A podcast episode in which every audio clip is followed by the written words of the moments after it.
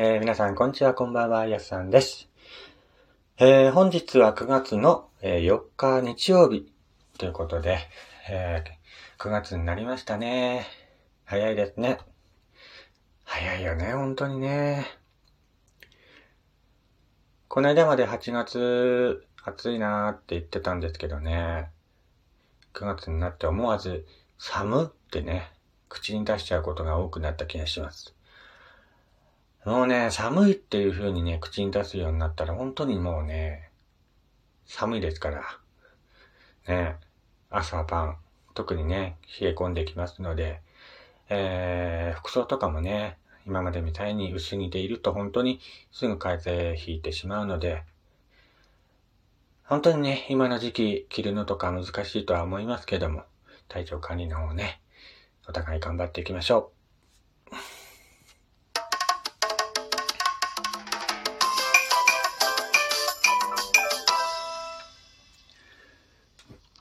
はい、えー、改めましてこんにちは、こんばんは、やすさんです。こちらの番組は岩手でアナログイラストレーターをしております私がゆるっと語るラジオ番組、えー、ラジオトークの公式番組となっておりますので、ぜひラジオトークのアプリから聞いていただいてリアクションボタンの方をよろしくお願いいたします。ということで、えー、雨ね、今日も今雨降ってますけども、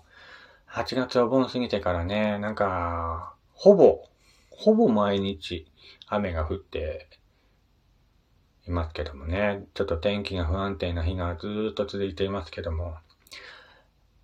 今日はね、そんな雨にまつわる雑学をね、えー、ちょっとお話ししていきたいなと思います。えー、いつだかね、ラジオの方でお話ししたことがあるんですけども、雨が降る前の匂いっていうか、雨が降ってからの匂い、違いますよね。雨が降る前と降った後では、匂いが異なります。それをペリコトールと呼ぶんですけども、これはね、えー、雨が降らない間に植物が土の中で発する油の匂いと言われています。あのー、雨がね、なんか昔からなんか雨上がりというか、雨上がりかな、雨が降った後とかのね、雨が降ってて晴れた瞬間の道路の匂いっていうの、アスファルトの匂いっていうのが昔からなんかね、いい匂いだなぁと思っていたんですけども、えー、実はですね、この匂いはペリコトールという名前なんだそうですね。えー、また雨が降った後の匂いとはジオスミンというね、土の中に存在する細菌が出す物質で、わずかな量でも下水やカビのような匂いを発する匂いだそうです。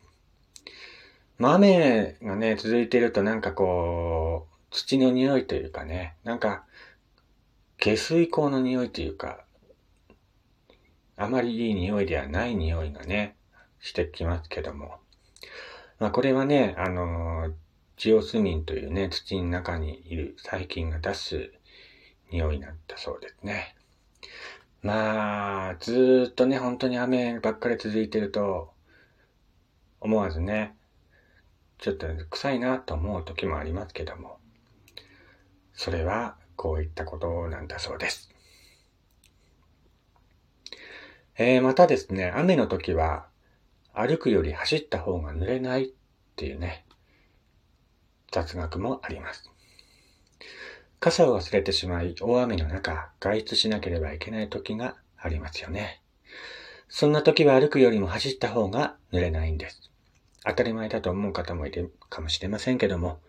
海外では多くの研究者が研究を重ねるほどのテーマになっています。物理学者によりますと、追い風で速く走れば濡れにくいとのこと。雨に濡れないためには全速疾走が求められます。まあね、雨が降ってくると思わずね、みんなね、こう走り出して、ああ、雨だっていうんでね、走り出してしまうんですけども、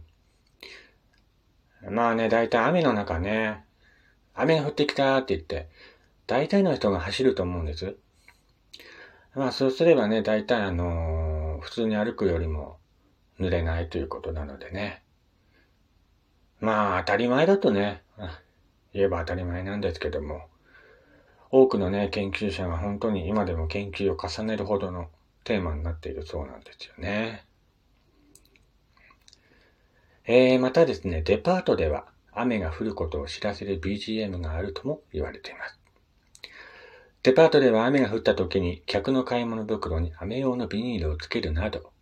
雨に対応した接客を行っていますが、そもそもデパートには窓がないことが多いので、店員が雨に気づかないことが多いです。雨のための接客を取らせるよう店員に教えるのが目的で、そこで雨を知らせる音楽をかけるそうです。プランダン銀座では、シルプールの雨傘が館内で流れ始めたら雨が降ってきた合図と言われていま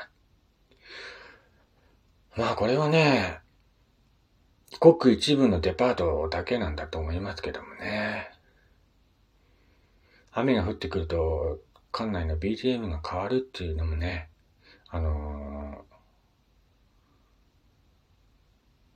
お客様のことを考えていいことなのかなっていうか、思いますね。えー、またですね、昔から言われています猫が顔を洗うと雨が降ると昔から言われていますけども、実は動物も雨に敏感なんです。猫が顔を洗うと雨が降ると言われています。顔を洗うとは自分の前足を舐めてその前足で丁寧に顔をこする仕草のことなんですけども、猫は湿気や気圧の変化を敏感に感じ取ることができるために、低気圧が近づいた時には湿気で重くなったひげや毛の手入れをしているとの言われています。猫が天気を予報してくれるとは意外ですね。まあ昔からね、あのー、猫が顔を洗い始めたら雨が降るとかね。大体動物っていうのは、あの、地震とかもね、感じ取りやすいので、大体地震が起きる何秒か前には動物はどこかに避難するとも昔から言われていますからね、雨に限らず、えー、動物っていうのは本当に人間が感じることがない、敏感なアンテナを持っているんじゃないかなと思います。えー、またですね、アリが行列を作ると雨が降るという雑学もあります。実は雨が降ることを空だけではなく地面でも確認することができます。アリが行列を作って巣穴から出てきているときは、雨から卵を守るため運び出しているということなんだそうです。なので雨が近づいているという考えから、アリが行列を作ると雨が降るということわざがあるほど、なんだそうです。実際に雨が降る直前、道路とか見ると、アリとかがね、一気に行列作って歩いてるのを何回か見たことがありますけども、雨から卵を守るために運び出しているとね、まさかそういうことを行っているとはまさか思わなかったですね。えー、また雨の日は髪の毛が約いちわり重くなるとも言われています。気分が憂鬱になる雨の日、それは丁寧にセットした髪型が雨でまとまらないことが特に女性の方では多いんじゃないでしょうか。実は雨の日は湿気 きゅうじゅっパーセント で約いちわり重くなるというデータがあります。そのため、髪が細い人の場合は、髪が広がるより水分を吸った後の髪の重さによって、スタイルがペタンと潰れてしまったりすることがあるそうです。これはね、わかりますね。あの、僕もね、雨の日とか、ペターンとなるんですよね。まとまらないというか。だからね、雨の日は本当に嫌ですね。はい。えー、またね、天気予報、降水確率が ゼロパーセント でも雨が降ることがあるとも言われています。天気予報で降水確率が ゼロパーセント だと聞いて傘を持っていかなかったのに雨が降ってきてがっかりしたことがある方が多いんではないでしょうか。その降水確率は じゅっパーセント 刻みしかないので いちパーセント から よんパーセント は死者誤入されます。なので、その分の降水の分は雨が降るんですね。今の時期はね、ゲリラ豪雨とか、いつ雨が降ってもおかしくない時期になっていますのでね、折りたたみ傘などカバンに入れて持って歩いた方がいいのかもしれません。えー、雷にも匂いがあるとも昔から言われていますね。多くの方々が恐れる雷。なるべく遭遇したくないですよね。そんな雷には実は匂いがあるんです。オゾンは雷の放電によって作られるそうで、雷の鳴っている時はオゾンが持つ生臭いような匂いがします。プールの消毒のような刺激臭を感じたら雷の予兆です。街を歩いててなんか消毒臭いなとか思ったら、もしかしたらそれは雷がね、鳴る前兆なのかもしれません。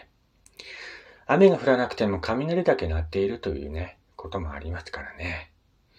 本当に自然現象というのはね、予期できないというか予想できないというかね、えー、本当にね、いつ何が起きるかわからないので、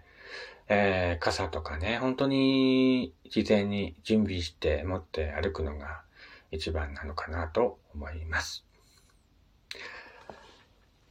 いかがでしたでしょうか。気分が落ち込みがちな雨にまつわる雑学でした。まあ雨の日はね、雨の日なりにいろいろね、晴れの日はないことがありますので、まあ雨の日で落ち込んでてもしょうがないのでね、明るく乗り切っていきましょう。それではまた次回お会いしましょう。やすさんでした。